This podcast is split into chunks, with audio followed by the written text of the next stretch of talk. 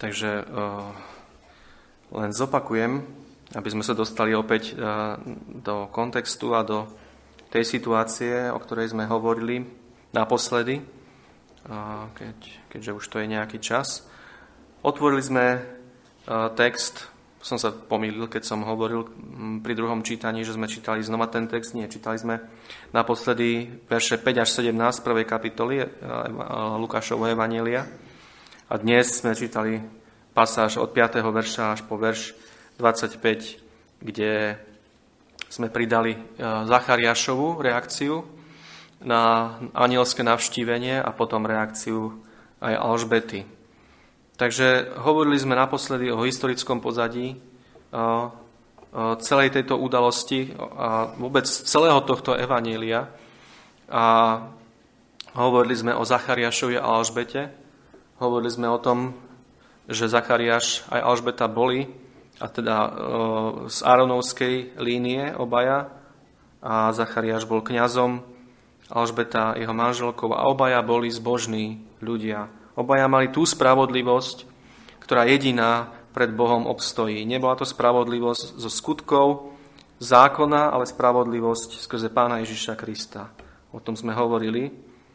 Teda neboli to tí typickí spravodliví tej doby, ako sme spomínali, ktorí sa považovali za spravodlivých, pretože lebo nejako vyzerali, ale boli to ľudia, ktorých skutočne zdobila pravá zbožnosť. Hovorili sme ale o tom, že napriek tomu, že títo ľudia boli takto zbožní, mali trápenie a nemali deti. A Alžbeta bola neplodná a obaja boli vo vyššom veku, v takom veku, kedy už fyzicky nie je možné mať deti. Takže toto bolo to, čo týchto dvoch ľudí trápilo. Napriek tomu, že títo ľudia celý svoj život, predpokladáme, nevieme, kedy sa obrátili, ale veľkú časť svojho života žili naozaj na Božiu slávu. A potom sme hovorili o oznámení narodenia ich syna Jána. Hovorili sme o tom, ako sa to stalo, v akom kontexte. Hovorili sme, že sa to stalo počas Zachariášovej služby v Jeruzaleme v chráme, keď padol na ňo los, aby palil kadidlo v svätyni. Hovorili sme o tom, že jedine kňazi mali prístup do tejto svätyne a hovorili sme aj o tom, že palenie samotného kadidla bolo veľmi vzácne a veľmi zriedkavo padol tento los na práve daného kňaza, keďže ich bolo veľmi veľa. A potom sme hovorili o poslovi, ktorý priniesol Zachariášovi toto posolstvo, že to bol anjel Boží, anjel Gabriel. A potom sme hovorili o samotnom posolstve, o jeho podstate, že Alžbeta bude mať syna. Hovorili sme o odôvodení toho posolstva, že bola vypočutá a Zachariášova modlitba. A potom sme hovorili o obsahu tohto oznámenia, tohto posolstva, teda, že sa narodí syn a narodí sa Ján, teda aké bude jeho meno, sme hovorili. Potom sme hovorili o tom, že bude veľký pred Pánom, napriek tomu, že pred ľuďmi veľký rozhodne nebude. Aspoň nie v tom zmysle, v akom bol veľký pred Bohom a v jeho očiach. Hovorili sme o jeho oddelenosti a oddanosti pre Pána, že bude Nazarejom Božím od svojho narodenia a nebude piť žiadne víno, nebudú jeho vlasy nikdy ostrihané. A potom sme hovorili o jeho úlohe, ktorá bola dvojaká. Mal byť predbehuňom tzv. Krista, teda tým, ktorý kedysi, keď králi mali prísť do nejakého mesta alebo na nejaké miesto, pred nimi bežal tzv. Predbehuň, ktorý ohlasoval príchod tohto kráľa a tak to miesto sa malo pripraviť na príchod niekoho veľmi vysoko postaveného, to najvyššie postaveného v danej krajine a náležite si tohto kráľa a jeho príchod uctiť. Toto bola úloha predbehuňa a týmto bol Ján Krstiteľ pre Pána Ježiša Krista. A zároveň druhou časťou jeho úlohy, ako sme hovorili, bolo kázať pokánie. Toto bola jeho úloha. Takýmto spôsobom mal pripraviť Pánovi ľud. Tým, že bude kázať pokánie. A potom sme daný text aplikovali.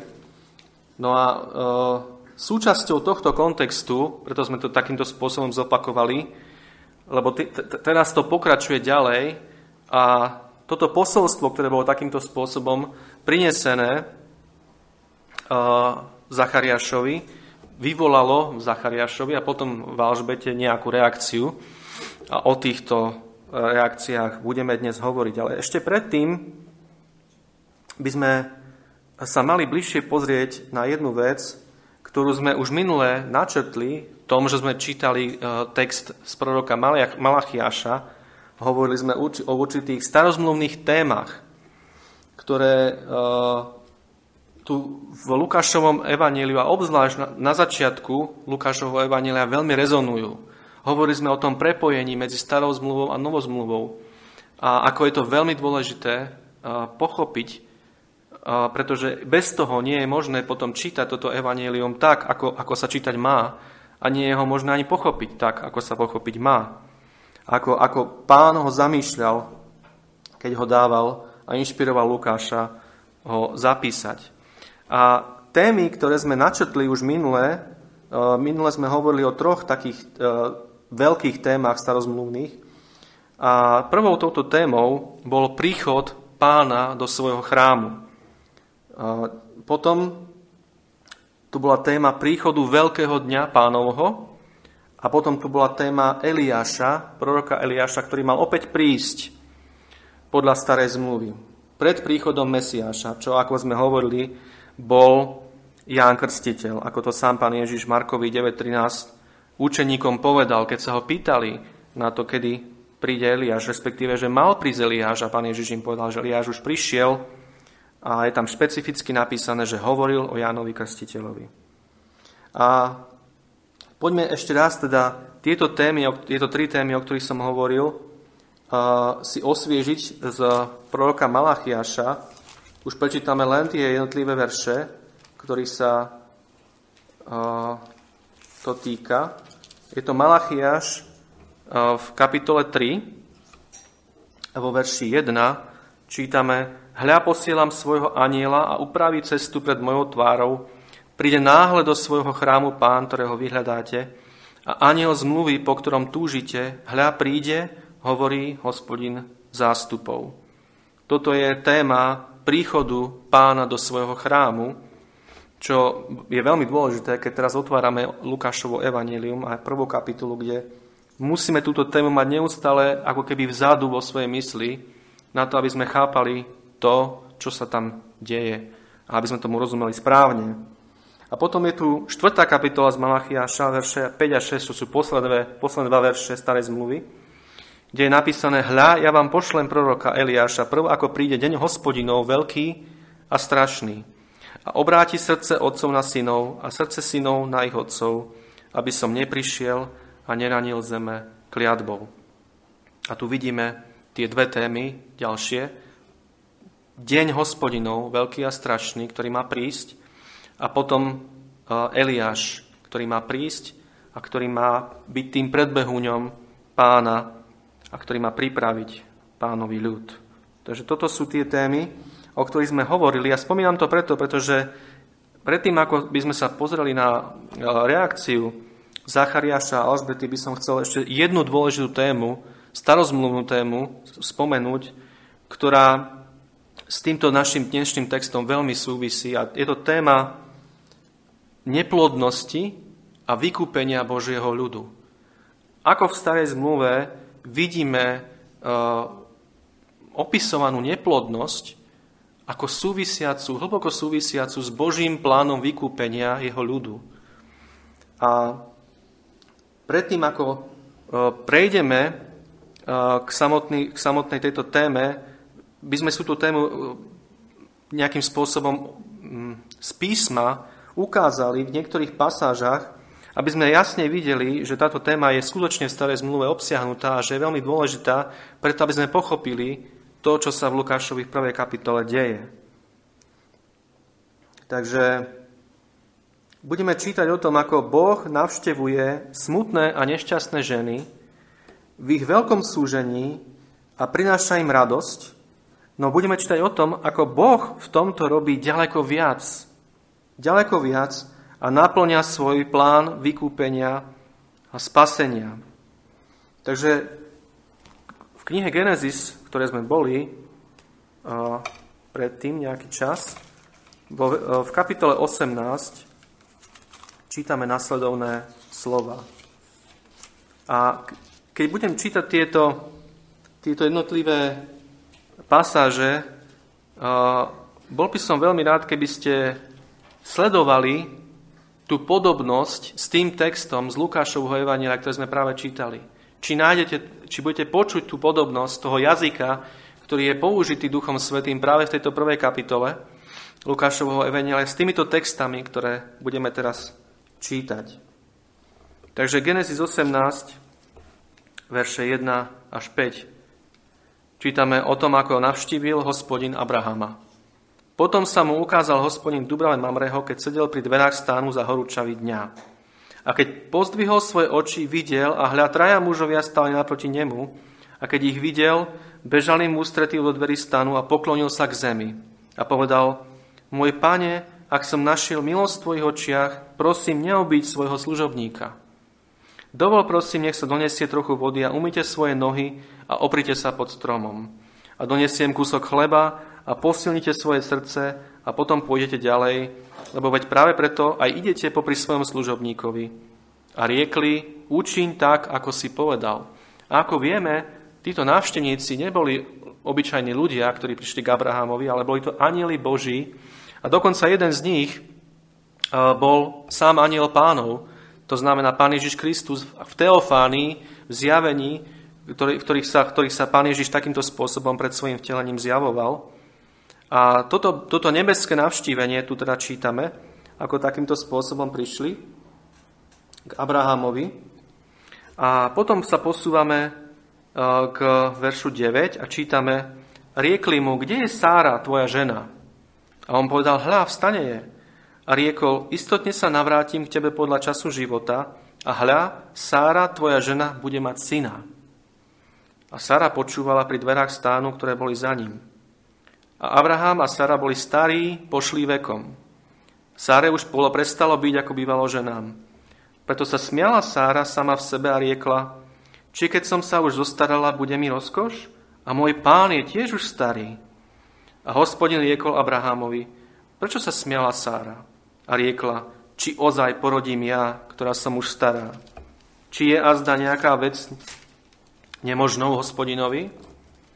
Na určený čas zase sa navrátim k tebe podľa času života a Sára bude mať syna. A Sára zaprela a riekla: Nesmiala som sa, lebo sa bála. Ale Hospodin riekol: Nie, ale smiala si sa. A nevera bude, ako budeme hovoriť ďalej o tom, tiež témou nášho dnešného rozjímania nad písmom. Takže toto je navštívenie Božie v dome Abraháma. A ten jazyk ste si už mohli všimnúť, aká je tam tá veľká podobnosť. A akým spôsobom tento syn, ktorý mal byť zasľúbený, nebolo to len o tom, že tu Boh navštevuje milostivo nejakú ženu, aby vypočul jej modlitbu a modlitbu jej muža, ale Boh tu sleduje ďaleko viac. A to môžeme vidieť v pozadí tejto situácie v Genesis kapitole 17, kde čítame od začiatku kapitoly: A keď bolo Abrahamovi 99 rokov, ukázal sa mu Hospodin a riekol mu: Ja som El Shaddai, choď predo mnou a buď dokonalý. A dám svoju zmluvu, aby bola medzi mnou a medzi tebou, a rozmnožím ťa prenáramne. Vtedy padol Abram na svoju tvár a Boh hovoril s ním a riekol: Ja som, hľa, moja zmluva je s tebou a budeš otcom mnohých národov. Takže toto je pozadie tejto situácie. Ako sme hovorili, to, že Abrahamova manželka Sára bude mať syna, súvisí s Božím vykupiteľským jednaním s človekom na mnoho storočí dopredu. Verš 4. Budeš otcom mnohých národov. Potom verš 7 v tejto kapitole: Postavím svoju zmluvu medzi sebou a medzi tebou a medzi tvojim potomstvom po tebe, po ich pokoleniach, za večnú zmluvu, aby som ti bol Bohom i tvojmu potomstvu po tebe. A potom v tejto kapitole ešte verše 15 až 17 A ešte riekol Boh Abrahamovi, čo sa týka Sáraje, tvojej ženy, nebudeš viacej nazývať jej meno Sáraj, lebo jej meno je Sára. A požehnám ju tiež, a tiež ti dám z nej samej syna, a požehnám ju a bude rozmnožená v národy. Kráľovia národov povstanú z nej. Vtedy padol Abraham na svoju tvár a smial sa a povedal vo svojom srdci, či azda storočnému sa narodí dieťa, a či Sára, ktorá má 90 rokov, porodí. Opäť tu vidíme veľkú podobnosť s tým, čo sme čítali v našom texte z Lukáša 1. A potom by sme mohli spomenúť napríklad knihu Sudcov, 13. kapitolu, ktorú nebudeme čítať, ale viete, že tam sa hovorí o Manoachovi a jeho manželke, ktorá tiež bola neplodná.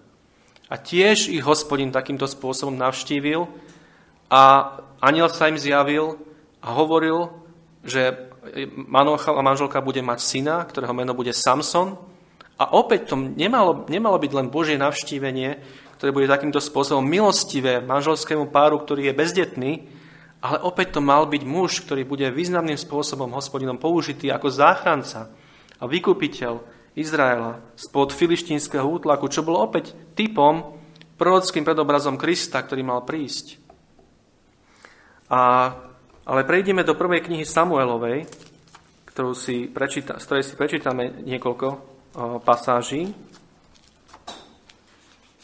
Hneď v prvej kapitole prvej knihy Samuelovej čítame, ako viete, o Anne a o narodení proroka Samuela. A čítame tu o tom, že bol nejaký muž z Ramatájim Sofíma z vrchu Efraimovho, ktorého meno bolo Elkána. Ten mal dve ženy, jednej bolo meno Anna a meno druhej bolo Penina. Penina mala deti, ale Anna nemala deti.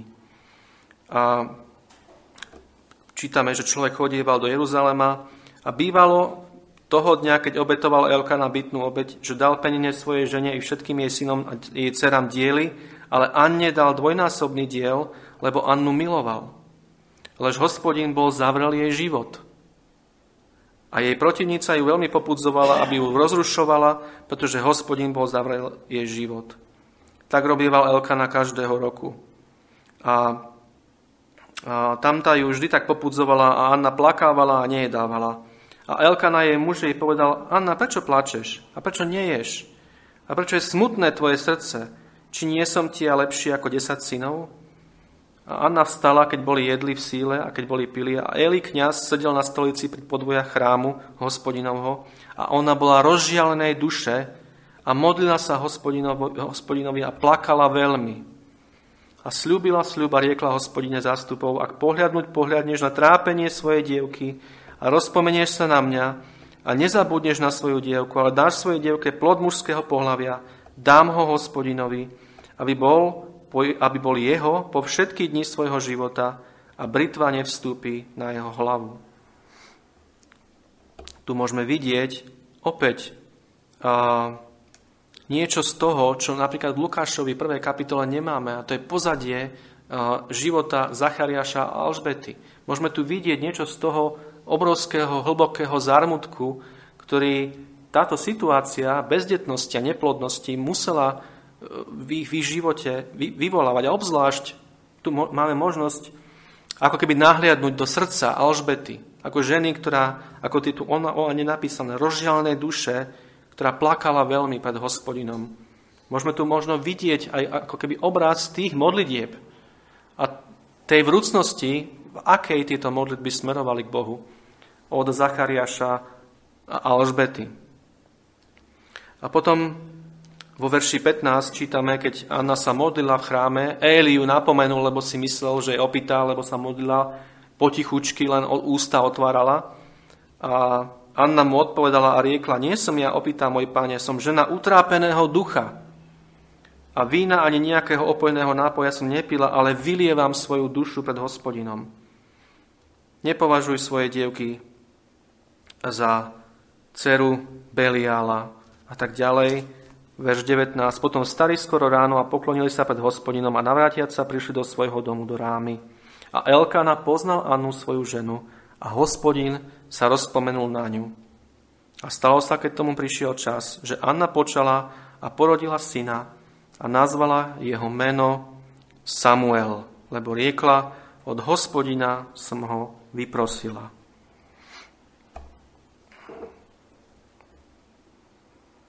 Takže tu môžeme vidieť veľmi dôležité pozadie toho, o čom hovoríme v Lukášovi 1. kapitole. A bez tohto to veľmi ťažko pochopíme. A potom v 2. kapitole 1. knihy Samuelovej vo verši 1 je tá známa pieseň Anny, ten chválospev Anny. A táto pasáž veľmi reflektuje, z časti reflektuje reakciu Alžbety na jej počatie, no oveľa viac potom reflektuje ďalšie veci, o ktorých ešte len budeme hovoriť v Lukášovom evanjeliu, ako napríklad neskoršiu reakciu Zachariáša v jeho chválospeve a reakciu Alžbety neskoršiu a potom ešte aj Márie na oznámenie, že ona bude mať toho najdôležitejšieho syna v histórii ľudstva.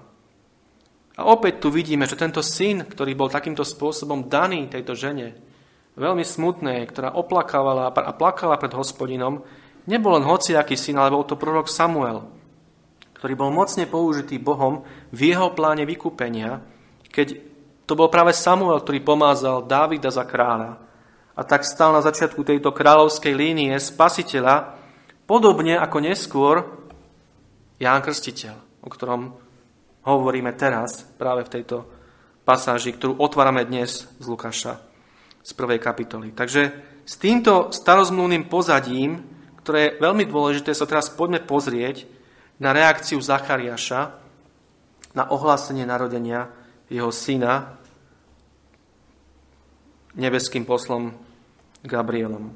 Takže poďme naspäť do Lukášovho evanjelia a môžeme začať vo verši 12, pretože v skutočnosti vo verši 12 vidíme prvú Zachariášovu reakciu a touto reakciou bola bázeň alebo strach. Čítame tu, keď ho uvidel Zachariáš, teda keď uvidel anjela Gabriela, zľakol sa a bázeň pripadla na neho. Takže a toto je samozrejme veľmi ľahko možné pochopiť. Takéto navštívenie sa nedialo každý deň a v každom jednom človeku by takéto navštívenie vyvolalo bázeň a strach. Zachariáš o týchto veciach bez pochyby čítal v písmach starej zmluvy, no ako sme už hovorili, doba, kedy Boh takto navštevoval svoj ľud, kedy zázračne konal a prorocky hovoril k svojmu ľudu, táto doba bola dávno preč. Medzi prorokom Malachiášom ako posledným prorokom starej zmluvy a týmto časom Zachariáša a Alžbety, ako sme hovorili, 400 rokov. 400 rokov mlčania, 400 rokov ticha, žiadne navštívenie od Hospodina, žiadne prorocké slovo. Takže,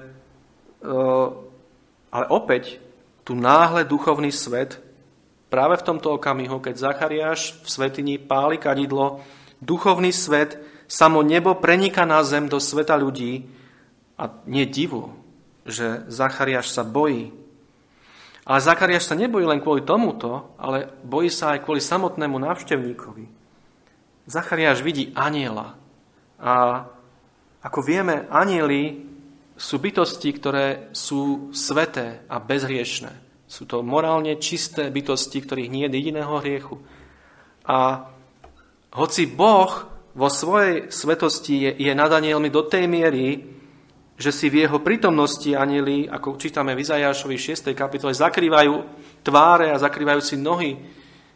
Boh je tak svätý, že anjeli neznesú byť takto prítomní v jeho svetosti. Napriek tomu pred Zachariášom stojí čistá bytosť.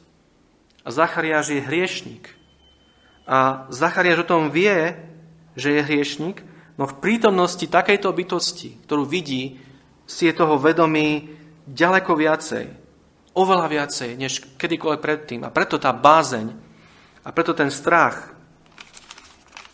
A niečo podobné, ak Pán dá, budeme vidieť ďalej v Lukášovi v 5. kapitole, kde Peter pochopí, kto pred ním stojí. Keď uvidí Pána Ježiša vykonať zázrak, ako viete, Peter povie: "Odiď odo mňa, Pane, lebo som hriešný človek." Je si vedomý, že ten, ktorého vidí a ten, ktorý pred ním stojí, nie je hriešný človek. A a jeho reakcia je strach a v istom zmysle až také odtiahnutie sa práve v tomto hlbokom vedomí svojej hriešnosti. A preto prvou reakciou Zachariáša je teda strach. Druhou jeho reakciou je nevera. A to vidíme vo veršoch 18 až 23. Čítame: Zachariáš povedal anjelovi: po čom to poznám? Lebo ja som už starý, aj moja manželka je pokročila vo svojich dňoch. Vtedy odpovedal anjel a riekol mu: ja som Gabriel, ktorý stojím pred Bohom. A som poslaný na to, aby som ti hovoril a zvestoval tieto radostné veci. Nuž hľa, budeš mlčať, nemý a nebudeš môcť prehovoriť až do toho dňa, keď sa to všetko stane. Pretože si neuveril mojim slovám, ktoré sa naplnia svojim časom. A potom vidíme dôsledok.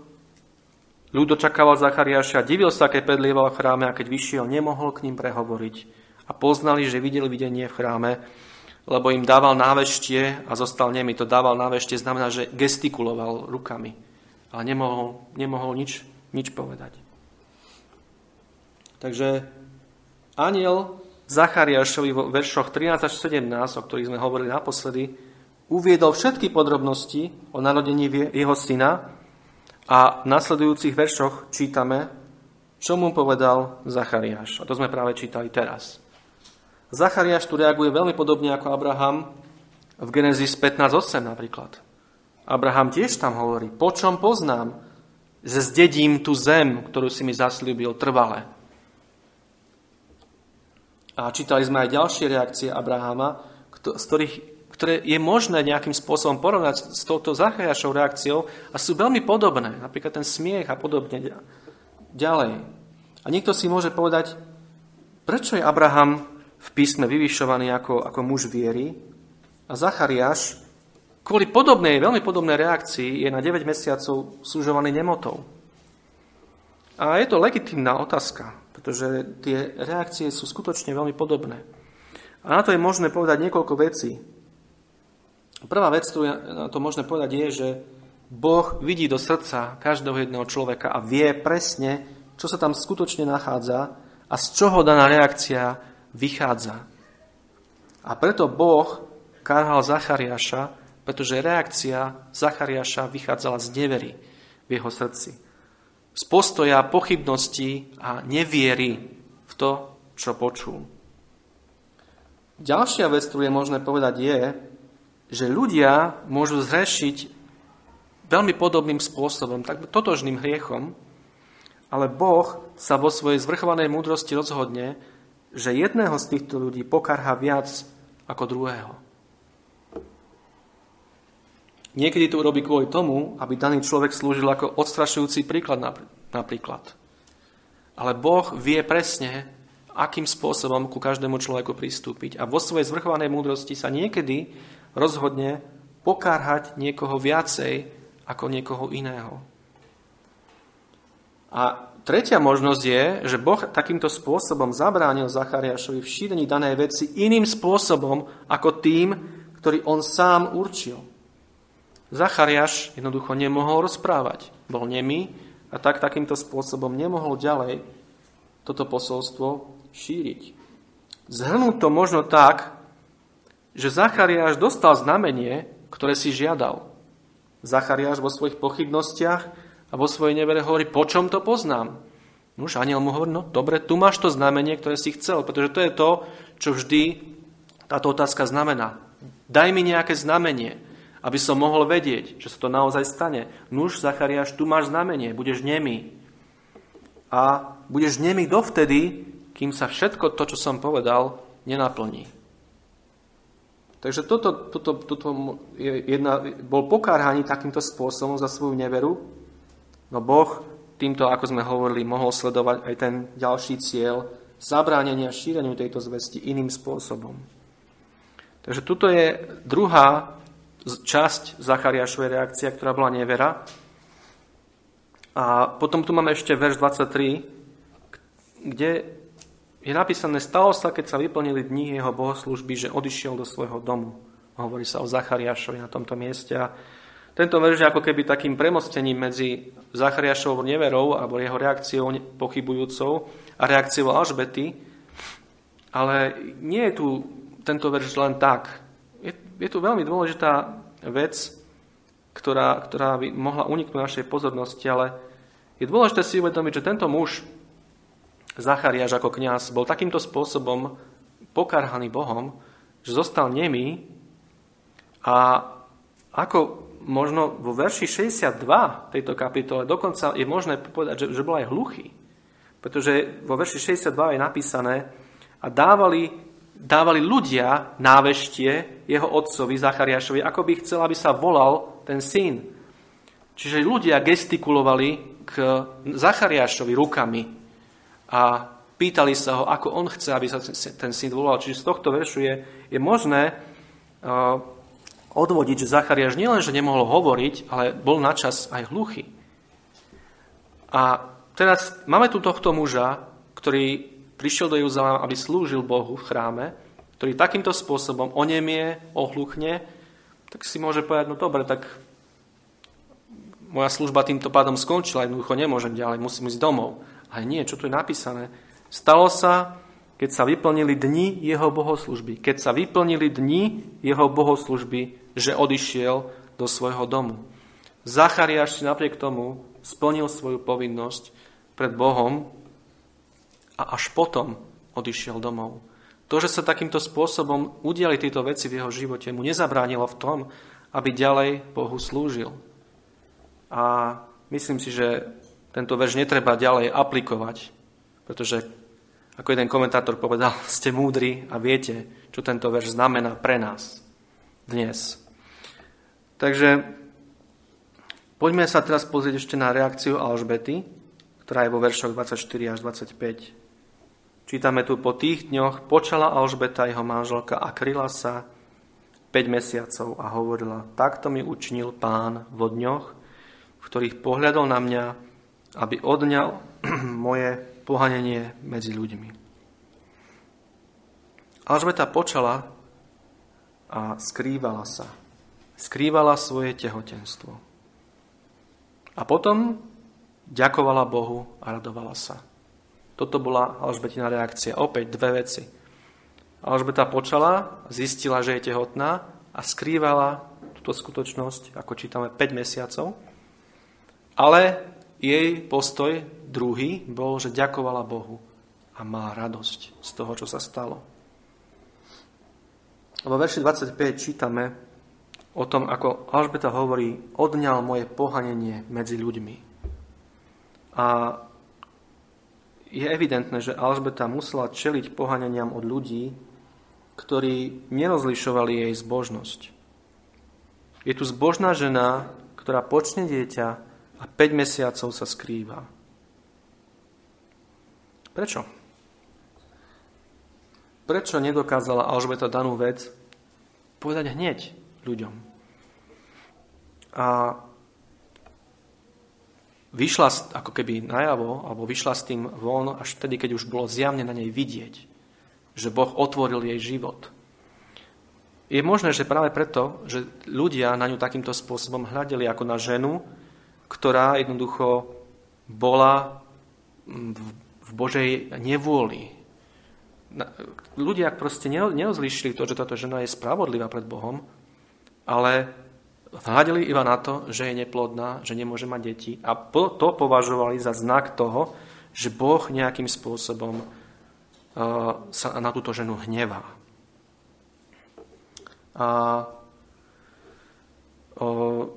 toto je niečo, čo jednoducho s tým táto žena musela zápasiť a toto je pravdepodobne dôvod, prečo sa takýmto spôsobom skrývala. Ale o čo horšie je, keď sa napríklad žena skrýva a skrýva svoje tehotenstvo, keď toto tehotenstvo sa nemalo vôbec udiať takým spôsobom, akým Boh dal. Tu sa Alžbeta skrýva ako zbožná žena a práve kvôli tomu, že ľudia takýmto spôsobom na ňu hľadeli. A pripomína nám to napríklad Sáru, ktorá povedala, že jej Hospodin dal smiech. A tak nazvala aj svojho syna, Izák. Slovo Izák znamená smiech. hovorila, všetci, kto o tom budú počuť, sa budú smiať. Toto je echo, toto je ozvena možno Alžbetinho postoja. Prečo skrývala svoje tehotenstvo? Pretože Hospodin určil niečo, čo na jednej strane v nej vyvolalo obrovskú radosť a smiech v tomto zmysle, ale hovorila, keď to poviem ľuďom a nebudú vidieť na mne, že naozaj Hospodin otvoril môj život, sa mi budú smiať. A povedia, a čo... Ty si tehotná, áno, určite, ty. A Rachel napríklad tiež rovnako vyznala, keď počala Jozefa, ako viete, že Hospodin odňal jej pohanenie. Už sme hovorili o tom, aká veľká vec bola neplodnosť v čase starej zmluvy, ale ako vieme, sú miesta dnes na tejto zemi a kultúry, ktorých je neplodnosť takýmto spôsobom posudzovaná. Takže, čo sa z tohto textu máme naučiť? Čo je takou lekciou pre nás z tejto pasáže, ktorú sme čítali, z týchto niekoľkých veršov? A poviem tri veci. Dve veci, s tým, že tá druhá bude rozdelená na dve. Takže vidíme tu kontrast medzi vierou a neverou. Alžbeta tu predstavuje postoj radostného a veriaceho prijatia daného ohlásenia, hoci ho sama nepočula. Zachariáš predstavuje postoj neveriaceho a pochybujúceho prijatia Božieho slova. Ale pamätajme, obaja boli veriaci, skutoční veriaci, ako nám hovorí verš 6 tejto kapitole. Boli to zbožní ľudia, uprostred prevažne neveriaceho Izraela. No Zachariáš sa napriek tomu, že bol veriaci, zachoval neverne a Boh ho za to pokarhal. A my by sme sa mohli k tomuto pokarhaniu pridať a povedať, bol to kňaz. Poznal písmo, mal vedieť, že Boh také veci urobil predtým a že ich môže urobiť znova. Ale pozor, my máme ešte viacej ako Zachariáš. A máme tomu veriť rovnako ako Zachariáš. Ale je to tak v našich životoch. Veríme Božiemu slovu my. Vieme veľmi ľahko povedať o Zachariášovi, že mal to vedieť, veď malo mu to byť jasné, ako kňazovi, obzvlášť. Ale my takisto máme celé písmo, na rozdiel od Zachariáša. Máme kompletné svedectvo o tom, ako Pán Ježiš prišiel, čo všetko urobil, čo všetko povedal. A ako my reagujeme v situáciách. A môžeme len ďakovať Bohu, že neveru a pochybnosti kázni takýmto spôsobom veľmi zriedkavo. Veľmi zriedkavo. A urobí príklad len z niekoho, ako napríklad zo Zachariáša, a nie z nás. Máme byť ľudia veľkej viery a v každej situácii máme veriť Bohu. Obzvlášť, keď nám písmo hovorí, že ide o dobrú vec. Dieťa. Písmo nehovorí nikde, že nám jednoducho Boh ti nechce dať dieťa. A toto je niečo, čo ženy často riešia. Sú pomykové, keď nemôžu mať deti. Jednoducho skúmajú, a čo Boh robí? Prečo to je takto? A chce vôbec Boh to, aby sa toto udialo? A pritom celé písmo je hovorí. Áno, nehovorí je to špecificky, lebo toto je to, čo ľudia vždycky chcú, to takéto znamenie pre mňa samotného. Je to pre mňa Božia vôľa alebo nie? Nie, my toto nemáme skúmať, ako nám hovorí Božie slovo v 5. Mojžišovej 29.29. Skryté veci takéhoto charakteru patria Hospodinovi. Ale zjavené veci patria nám a našim synom, našim deťom, aby sme ich zachovávali, aby sme im verili. A čo je zjavené v písme o tejto téme? No to, že deti sú dar od Hospodina. A že blahoslavený je ten, ktorý naplní svoj túl týmito šípmi, ako keby čo je obraz synov. Celé písmo je o tom, že Boh miluje dávať deti. A jednoducho je to dar od Hospodina. Nie je to niečo, o čom by sme mali pochybovať. Že Božia vôľa, ktorá je nám zjavená takýmto spôsobom, je, aby ľudia mali deti. Takže toto, a my tomu máme veriť. Toto máme zobrať a tomuto máme veriť. A nie skúmať Božiu myseľ. Čo si Boh myslí? Čo Boh rieši vo svojej nestvorenej mysli, ako sme spievali dnes? Kto tomu porozumie? Nikto. Nikto do toho Boh ani nepustí nikoho tam. Ale Boh nám dáva tu zjavenie svojej vôle pre každého jedného z nás a toto chce, aby sme uchopili vierou. A podľa tohto potom žili a takýmto spôsobom kráčali.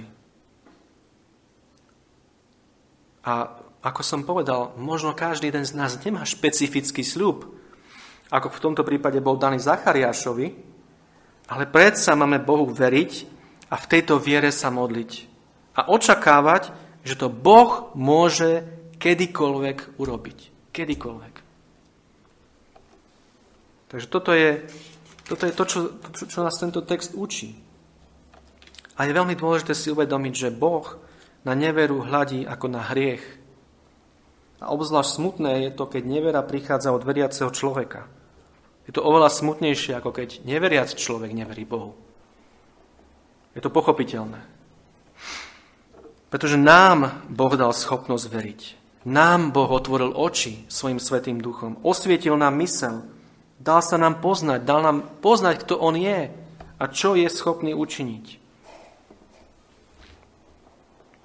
Aký je mocný, aký je dobrý. Toto všetko Boh zjavil veriacim. A keď veriaci neverí a pochybuje, je to veľmi, veľmi smutné. J.C. Ryle napísal nasledovné slova. Budem citovať. Bdejme a modlíme sa denne proti tomuto dušu nivočiacemu hriechu nevery. Ústupky nevere kradnú veriacemu vnútorný pokoj, oslabujú jeho ruky v deň boja, prinášajú mraky na jeho nádej, spôsobujú, že kolesá jeho voza idú ťažko. Miera našej viery bude mierou našej radosti z Kristovho spasenia, našej trpezlivosti v skúškach, nášho víťazstva nad svetom. Nevera, jedným slovom, je skutočnou príčinou tisícich nemocí. A keď jej raz dovolíme uhniezdiť sa v našom srdci, bude nás zožierať ako rakovina. Tiež nám Pán pomôže poučiť sa z tohto kontrastu medzi vierou a neverou.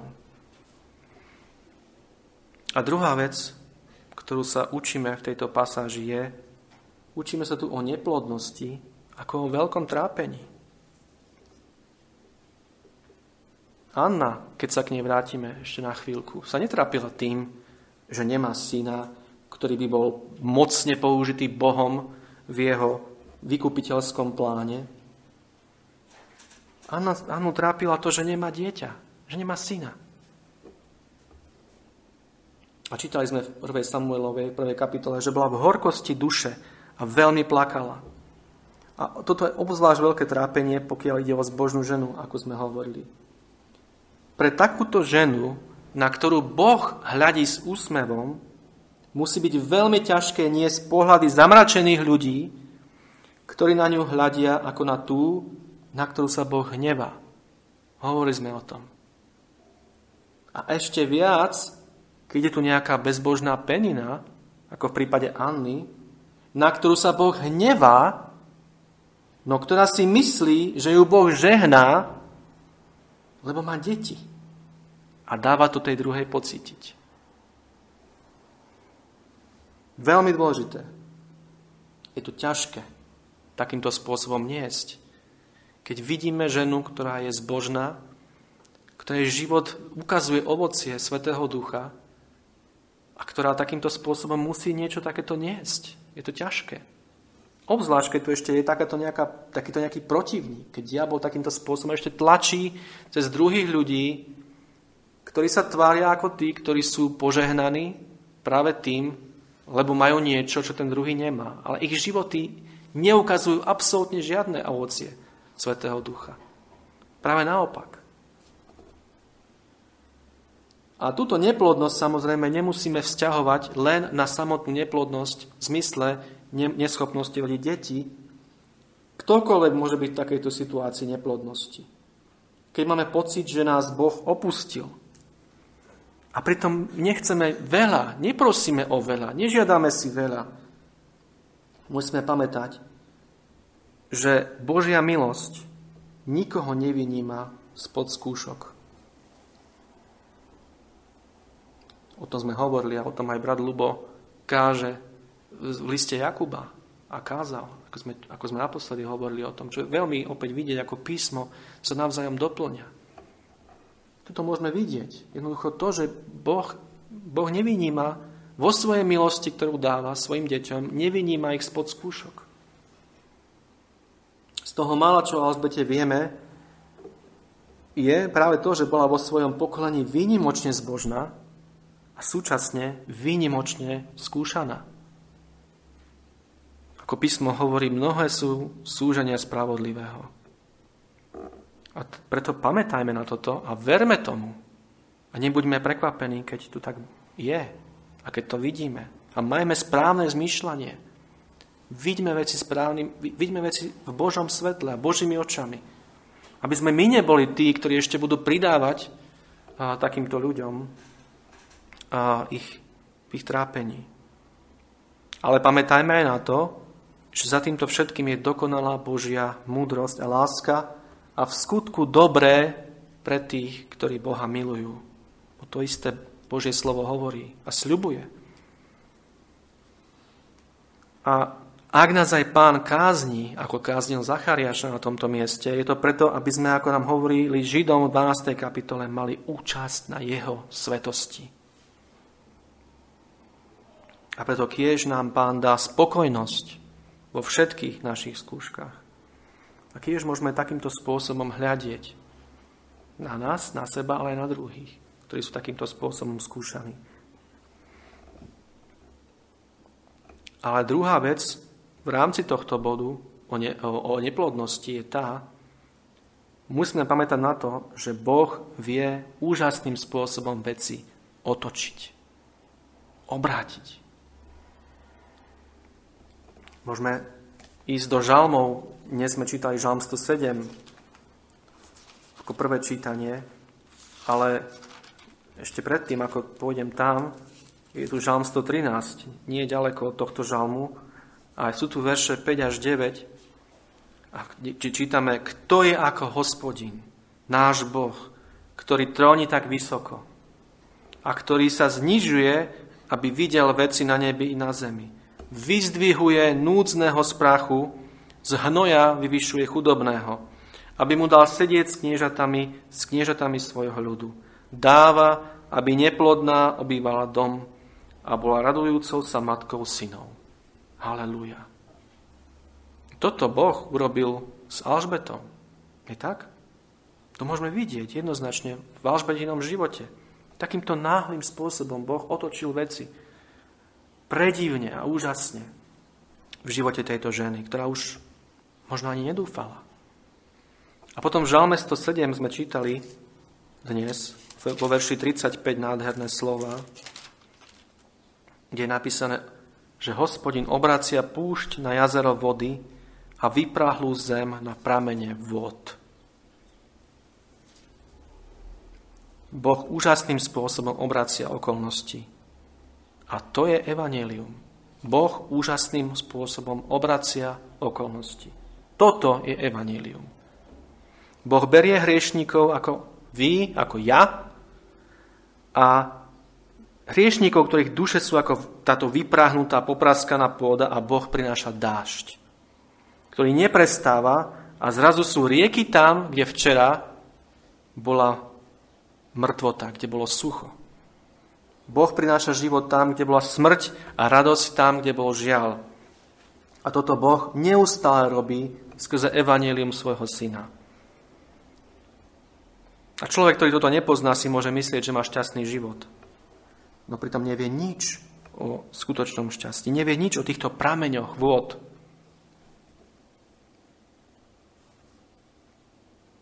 A práve tento obraz neplodnej ženy, ktorá dostáva dieťa, je obrazom Božieho spasenia.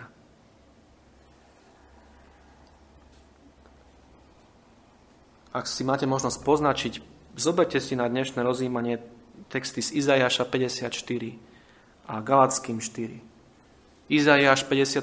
kapitola a list Galackým 4. kapitola. Presne o tom to hovoria. Prečítajte si to doma. Nebudem to teraz čítať, ale hovoria presne o tomto. A sú to úžasné texty. A toto vidíme v Lukášovi 1. kapitole. Boh po 400 rokoch ticha opäť vstupuje do ľudskej histórie, aby učinil veľkú záchranu. Ako sme čítali v prvom verši tohto evanjelia Lukášovho. O čom sme tu čítali? Keďže sa už mnohí podujali po poriadku zostaviť rozprávu o veciach, ktoré sa udiali u nás. A sme hovorili o tom, že toto slovo udiali nesie v sebe význam o veciach, ktoré sa naplnili u nás. A všetkými týmito odkazmi na starú zmluvu Lukáš hovorí o Bohu, ktorý zachraňoval svoj ľud milosti a ktorý prichádza, aby takto konal opäť spôsobom, ktorý si nikto nevedel ani predstaviť ešte predtým, ako mal Pán Ježiš prísť. Takto Boh koná. O tomto Lukáš píše, o tomto hovorí. Je to Boh, ktorý sa chystá naplniť všetky sľuby dané starej zmluve. Ten verný a nemenný Boh. A toto sú práve tie veci, ktoré sa naplnili u nás, o čom Lukáš píše. A práve takto musíme hľadiť na toto evanjelium, ak chceme pochopiť to, o čom je. A ak chceme mať správny pohľad na tieto podobnosti, ktoré sme videli. Lebo inak to nikdy nepochopíme. Nikdy nepochopíme tieto podobnosti. A prvý kritik, ktorý nám povie, že Lukáš urobil len to, čo sa dneska hovorí copy-paste, že povystrihoval niečo zo starej zmluvy a zlepil svoje evanjelium, svoj text, tak nás dostane do pomykova takýto človek, pretože si povieme, no áno, je to veľmi podobné. A toto dneska ľudia robia bežne. Takýmto spôsobom sa to volá kritický, textuálne, kritické alebo akýkoľvek pohľad na písmo, to viete, to Lukáš, on to zobral tam z tých textov, on to povystrihoval a on to len takto pozliepal celé. Keď toto nebudeme vidieť, keď nebudeme vidieť tieto paralely a tieto podobnosti v tomto svetle, v Božieho vykupiteľského plánu a Božej záchrany, toto bude niečo, čo nás rozkýve v momente. Takéto reči. A obzvlášť mladí ľudia, keď budú na školách, mnohí učitelia takýmto spôsobom môžu hľadiť na písmo, na vysokých školách, ale aj inde. Lukáš píše o tom, čo učinil Boh, a keď Boh koná, chce, aby sme jeho posolstvo pochopili a verili jeho činom a jeho slovám, a aby sme verili, že tento Boh takto mocne môže konať aj dnes. Toto je to jadro. A kiež nám Pán dá milosť veriť tomu, čo Boh robí a čo hovorí na slávu jeho mena. Amen. Poďme sa spolu modliť. Drahý Pane, ďakujeme Ti za to, že Ty si Boh, ktorý si konal veľké veci. A že Ty si Boh, ktorý môžeš konať veľké veci aj dnes. Že Ty si nemenný Boh a Ty si ten istý včera, dnes i na veky. Pane, prosíme ťa veľmi, pomôž nám veriť. Veriť tomu, čo si učinil. Veriť tomu, čo si povedal. A pomôž nám pamätať na to, čo už v našich životoch, Pane, si učinil. Akým spôsobom si nás navštívil. A Pane, pomôž nám Ti veriť. Pomôž nám Ti veriť v každej jednej situácii, aby naša prvá reakcia nebola reakcia neveria, pochybnosti a strachu, ale reakcia viery. Reakcia viery, ktorá ale nebude viera, nejaká taká prázdna, fatalistická viera, ale viera, ktorá bude stáť na Tvojom slove, stáť na Tvojich svedectvách a stáť na Tvojom charaktere, na tom, kto Ty si, Pane, a na tom, čo si Ty učinil. Amen.